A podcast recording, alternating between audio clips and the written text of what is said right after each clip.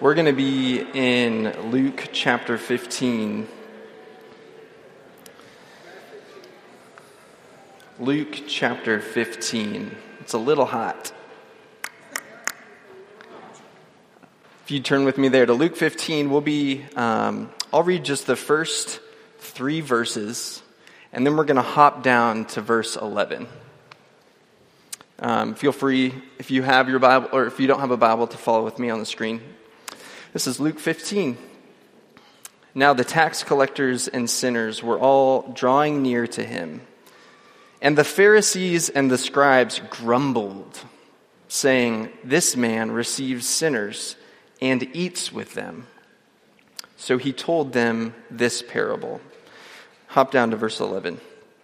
And he said, There was a man who had two sons, and the younger of them said to his father, Father, Give me the share of property that is coming to me. And he divided his property between them.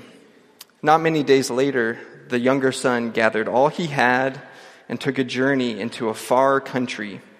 And there he squandered his property in reckless living. And when he had spent everything, a severe famine arose in that country, and he began to be in need. So he went and hired himself out to one of the citizens of that country, who sent him into his fields to feed pigs. And he was longing to be fed with the pods that the pigs ate, and no one gave him anything. But when he came to himself, he said, How many of my father's hired servants have more than enough bread, but I perish here with hunger? I'll arise and go to my father. I'll say to him, Father, I have sinned against heaven and before you. I am no longer worthy to be called your son. Treat me as one of your hired servants. And he arose and came to his father. But while he was still a long way off, his father saw him and felt compassion and ran and embraced him and kissed him. And the son said to him, Father, I have sinned against heaven and before you. I am no longer worthy to be called your son.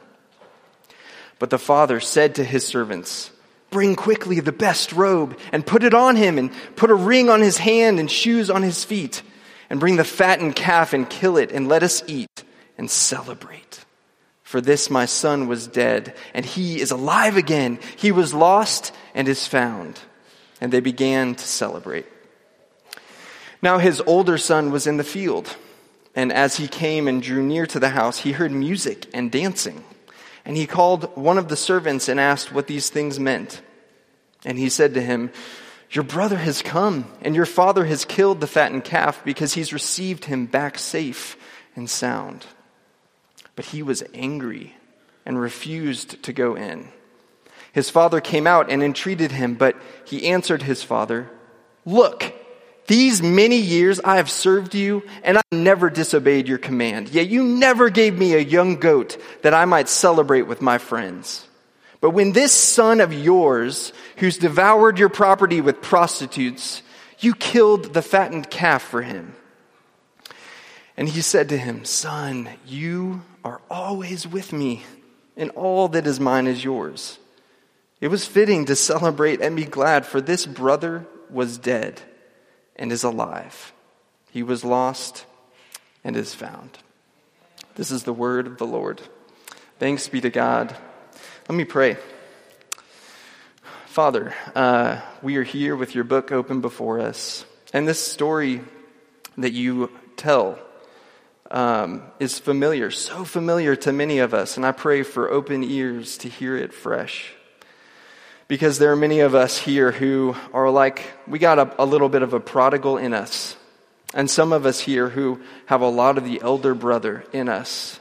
And we need to come into a fresh understanding of your lavish, decadent, generous love, your mercy that doesn't run out. We, we, we both need to hear this good news, um, the welcome. We need to receive the welcome of the Father again. And so I pray that that would happen this morning because we need His joy. Uh, we need His joy to be ours. And so I pray this. In Jesus' name, amen. So if I haven't met you, I'm Victor. I'm one of the pastors here. Um, And every month we have been taking a week to focus on a spiritual practice or discipline. Um, these, these disciplines, not to earn God's favor or his love, but these things to assist us in our walk with Jesus. So in January, it was, uh, we focused on reading God's word. In February, corporate worship. In March, fasting, which was appropriate because we, we were in Lent, the season of Lent. And in April, or really the whole season of Eastertide, we'll consider this practice of feasting. Feasting.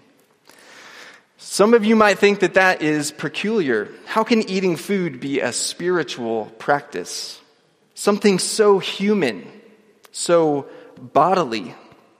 How can filling our stomachs have anything to do with filling our souls? How can, how, what does food have to do with following Jesus? Jesus, he saw the two as very much connected, and the way he ate and who he ate with, it, it angered a lot of people. The pastors and professional um, religious people of his day didn't like the company that Jesus kept, the people that he broke bread with. And we see this at the beginning of Luke 15. I'll read it again. Now the tax collectors and sinners were all drawing near to him, and the Pharisees and scribes, what did they do? Grumbled. They grumbled, saying, This man receives sinners and eats with them. How does Jesus respond to their accusations, to their grumbling? He tells them a story. Jesus tells them three parables that reveal why he'd eat with such questionable folk like tax collectors.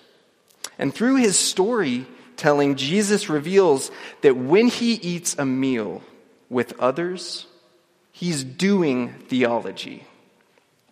Let me explain that. His table manners, his dinner guests reveal what he believes about God, about God's heart, his posture towards the world. And so Jesus, he didn't only say things like, those who are well have no need of a physician, but those who are sick. I've not come to call the righteous, but sinners to repent, repentance. He, he not only said things like that, he spent his hours and meals with those people instead of the well to do, the self righteous, and self sufficient.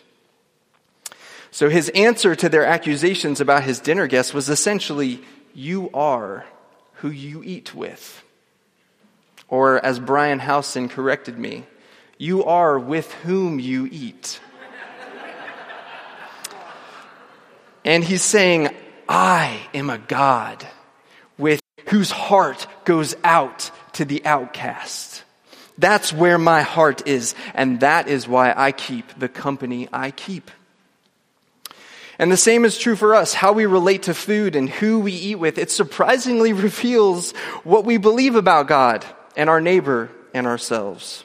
And sadly, our relationship with food and who we invite or don't invite to dinner, it exposes our immaturity and how far we have to go with Jesus still. So, feasting is a very important spiritual practice and one that we need to take up and let us shape, maybe more than we thought. And so we'll consider feasting as a, a practice and find that our text, it shows that it should do at least three things. First, feasting should remind us what we're made for. It should display the lavish love of the Father. And finally, it should squash our self righteousness. I tried to come up with food items for each point, but I spent like three hours and I couldn't, I could only come up with squash. So, our first, uh, our first point um, feasting should remind us what we're made for. So, look at verses 11 through 13. And he said, There was a man who had two sons, and the younger of them said to his father, Father, give me the share of property that's coming to me. And he divided his property between them. Not many days later, the younger son gathered all he had and took a journey into a far country, and there he squandered his property in reckless living. So the younger son thinks that the good life is one without constraints, without anybody telling him what to do, how to live. The good life is one of self sufficiency and independence. So he severs ties with his dad, takes his share of the inheritance, and gets out of Dodge. He looks to the Father's stuff, the material world, to satisfy him, to fill his soul. And we can look at food and other created things, even good things, this way, right? It's kind of an end in itself. We indulge, we stuff, but we never seem to have enough. What promises to fill us, to satisfy us, never does. What offers us life ends up being a counterfeit. I'm sure you've experienced that. And that's, um, that's because food, drink, sex, work, hobby, play, sports, clothing, those things were never meant to fill us. And often it isn't until life falls apart that we realize the powerlessness of these things to satisfy us. And that's what happens to the younger brother. His money's all gone, and then a severe famine tanks the economy, and the young man realizes how needy and alone he is. And so he gets desperate. He hires himself out to a pig farmer, which for a Jewish man, it would have been like his worst nightmare. Feeding pigs? A Jewish man would rather die because pigs are unclean animals. But then he starts to realize that maybe the pigs have it better than him because they at least get to eat three square meals a day. And so, verse 16, it, it kind of ends this section, and it's extremely bleak. Look there. And he was longing to be fed with the pods that the pigs ate, and no one gave him anything. That's a low place. Have you ever been there at one point where life it just felt so sturdy, so so sturdy, but then almost in the blink of an eye, it becomes this you just feel vulnerable, alone, depressed, envious of pigs. In these moments of desperation where we realize, man, we were mistaken, we were duped about the good life, some of us, we, we might begin to see life with some more clarity.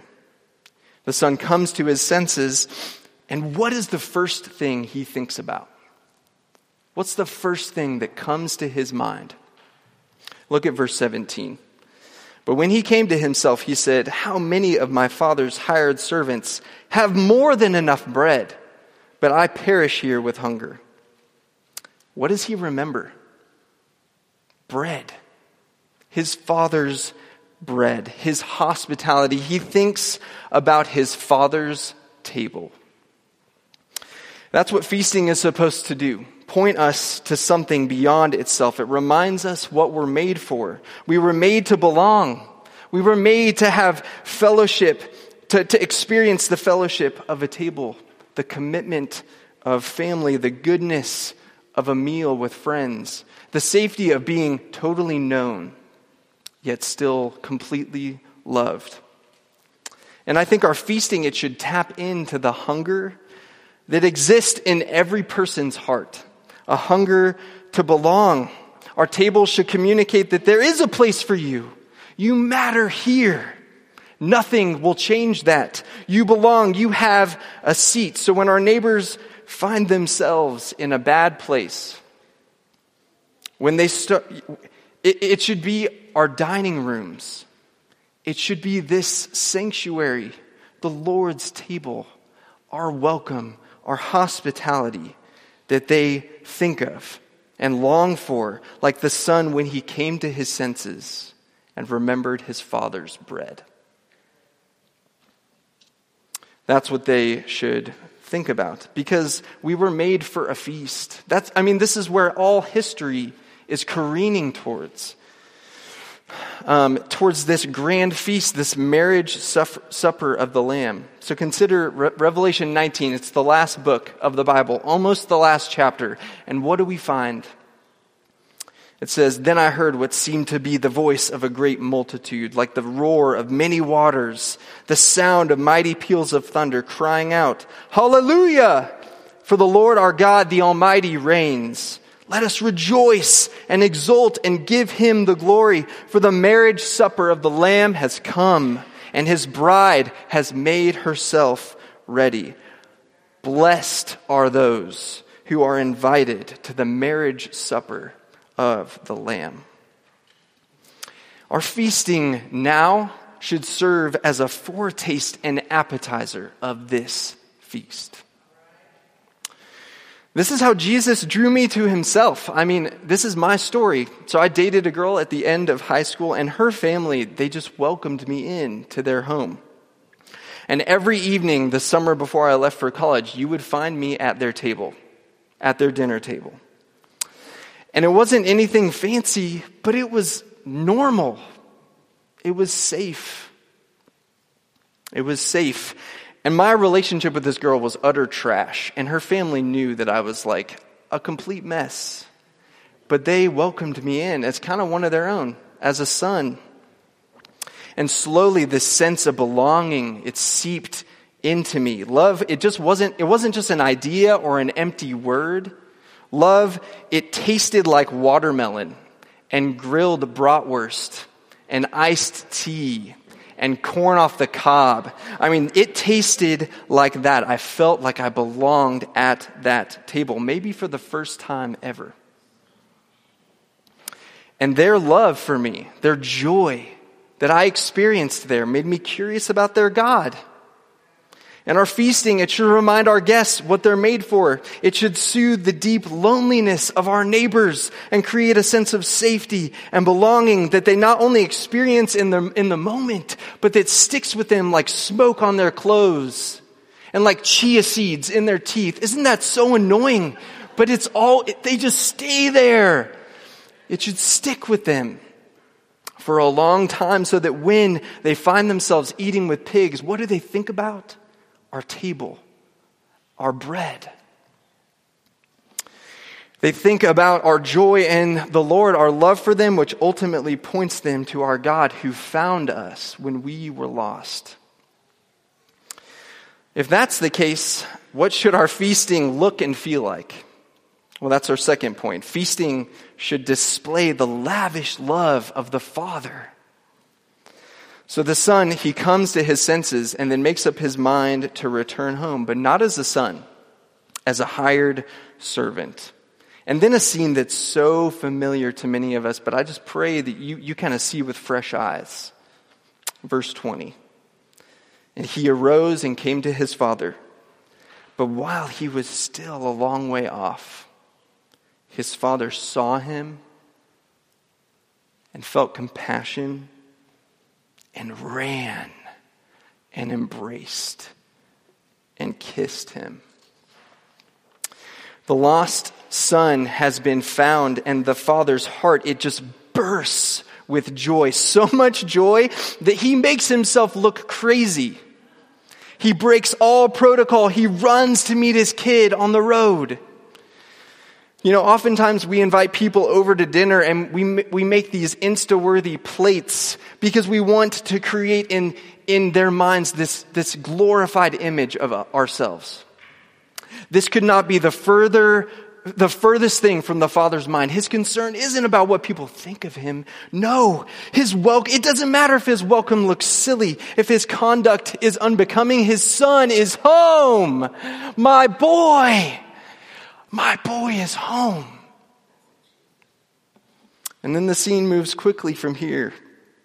The son tries to deliver his apology, right? But the father just won't have it. He, he interrupts him mid speech and showers him with gifts. Bring the best robe, put a ring on his finger, put sandals on his feet. And then the climax bring the fattened calf and kill it. You know, a fattened calf, it was usually reserved for just extremely special occasions like holidays, like the Day of Atonement kind of holiday. And part of me wonders if the father, though, was like fattening the calf in anticipation, just like hoping. I'm going to make this thing so fat so that when my son gets home, we're just going to feast together. It's like keeping a seat at the table ready for him, set, hoping his head would pop over the hill and his feet would find his way home. You know that the Lord thinks of you that way. His, his heart just bursts with joy in those micro moments where you, your heart returns to him.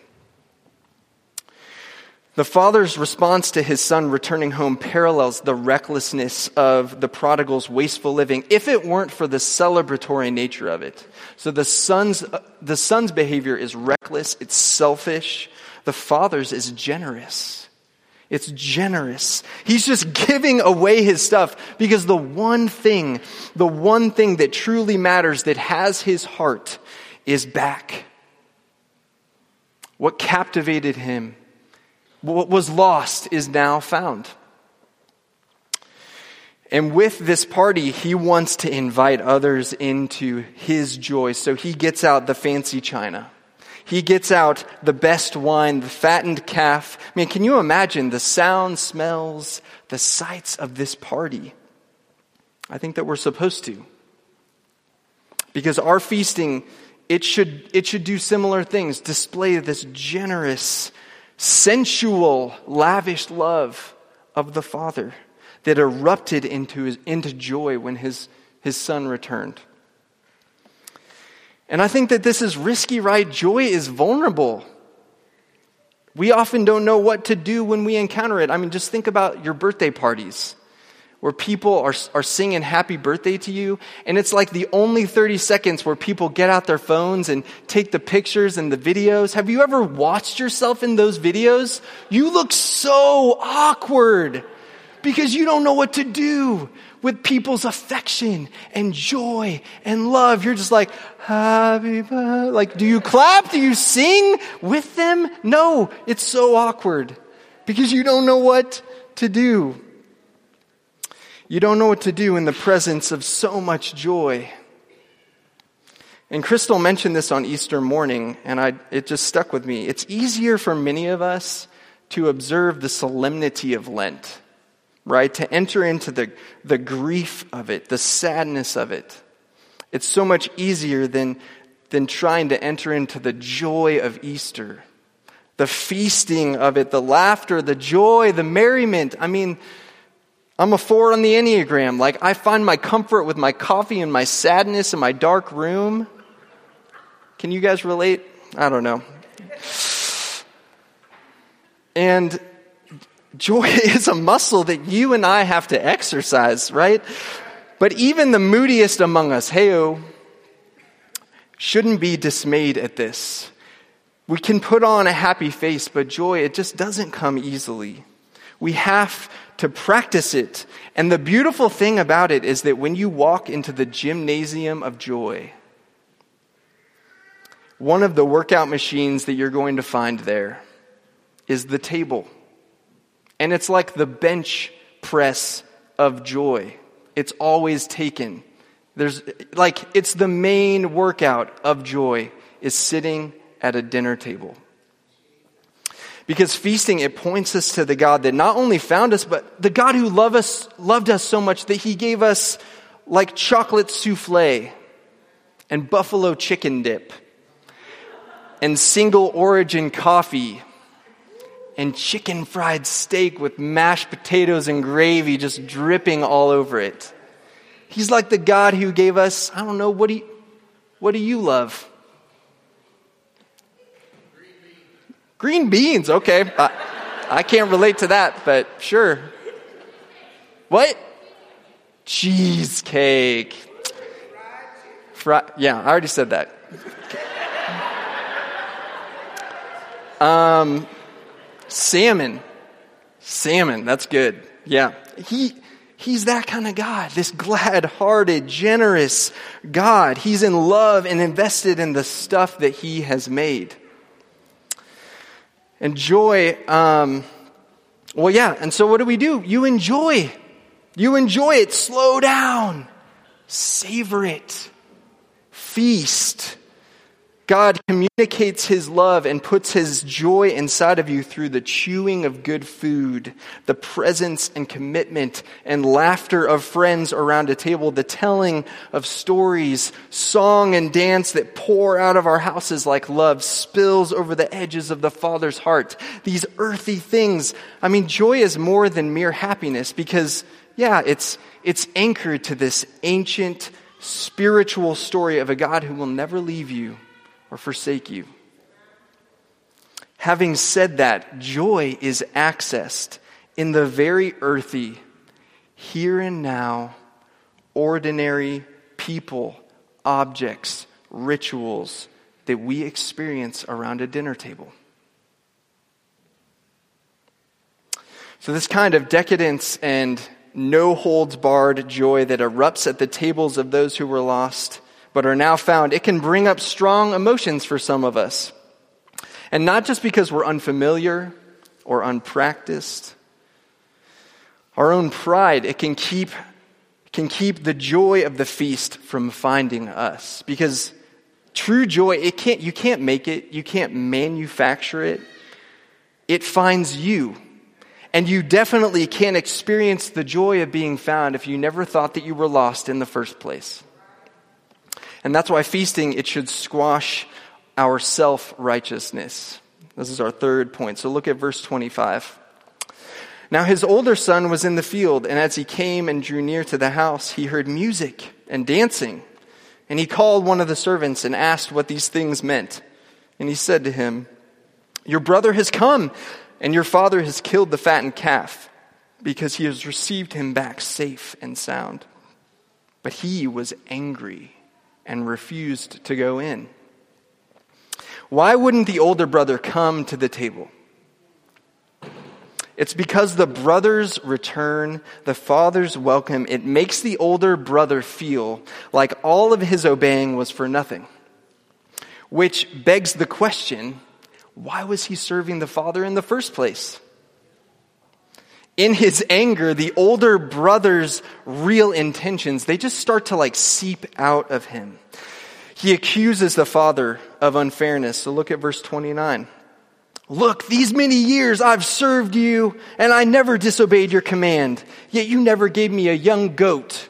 It's a weird thing to ask for, that I might celebrate with my friends. He's serving the father not to be with him or to enjoy him but very similar to the prodigal at the beginning of the story, to get his stuff. The father sees this but remains unmoved. He, he's even gentle. He calls him son. And he reminds him that he's always with him and that he has access to all that's his. And it was fitting to celebrate because your lost brother is found.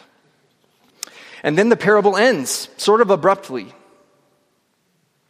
And we're left wondering man, will the older son go in? Will he join the party? Will he lay down his self righteousness and enter into the joy of his father? Will he come to the table? Will we come to the table? A table that might be full of folks whom we're tempted to consider beneath us. We have to because entering into the fellowship of feasting, the joy of those who were lost but are now found, we might be tempted to look at the messiness of their lives and the grace of our Lord and respond, I've served you for years. I've never disobeyed you. And the self righteousness, pride, and entitlement of the elder brother will start to come out of us. I was sitting at a table with some good friends of mine, and um, my friend was deep into pregnancy, like third, like have a baby yesterday. And we were just eating there, minding our own business, enjoying good food. And then suddenly, out of nowhere, she did what my little boys like to call tooted.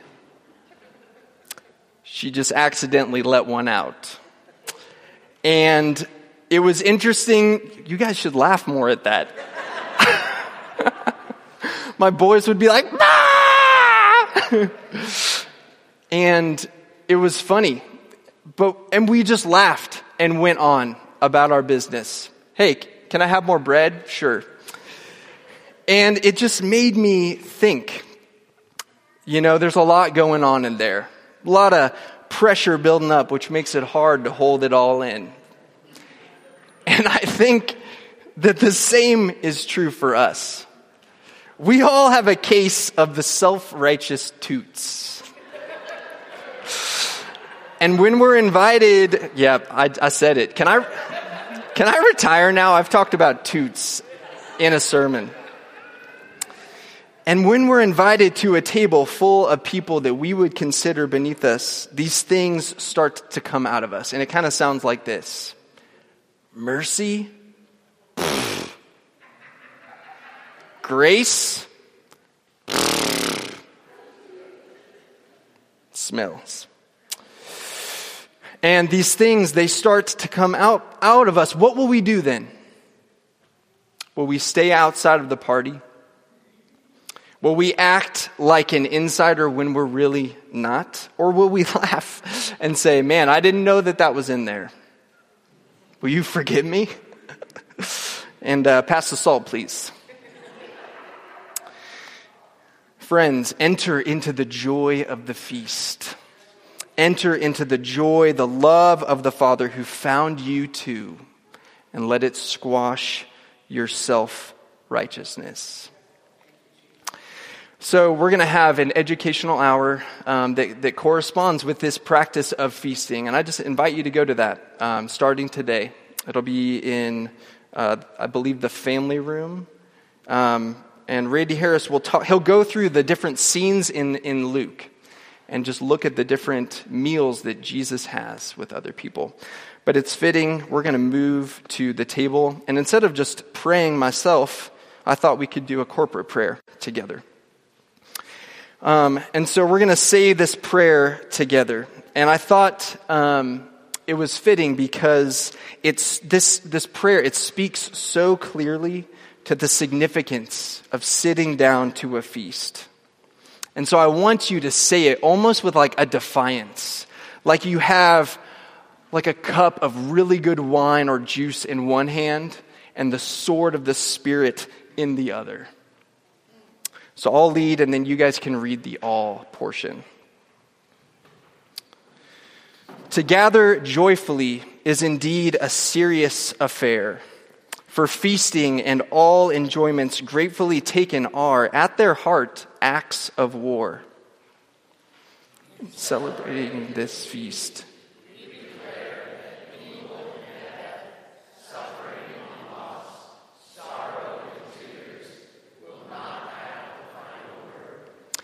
but the joy of fellowship and the welcome and comfort of friends, new and old, and the celebration of these blessings of food and drink and conversation and laughter are the true evidences of things eternal and are the first fruits of that great glad joy that's to come and that will be unending.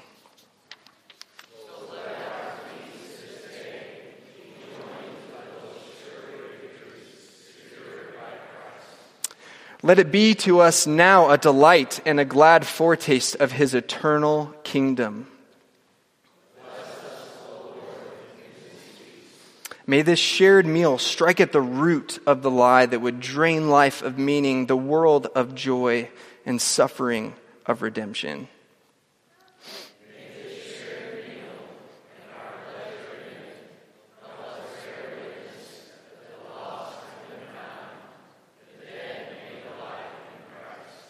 May this, our feast, fall like a great hammer blow against that brittle night, shattering the gloom, reawakening our hearts, stirring our imaginations, focusing our vision.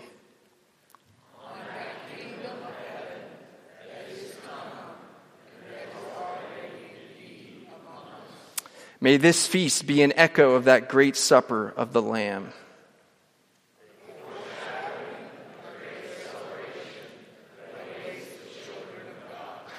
Take joy, O King, in this our feast.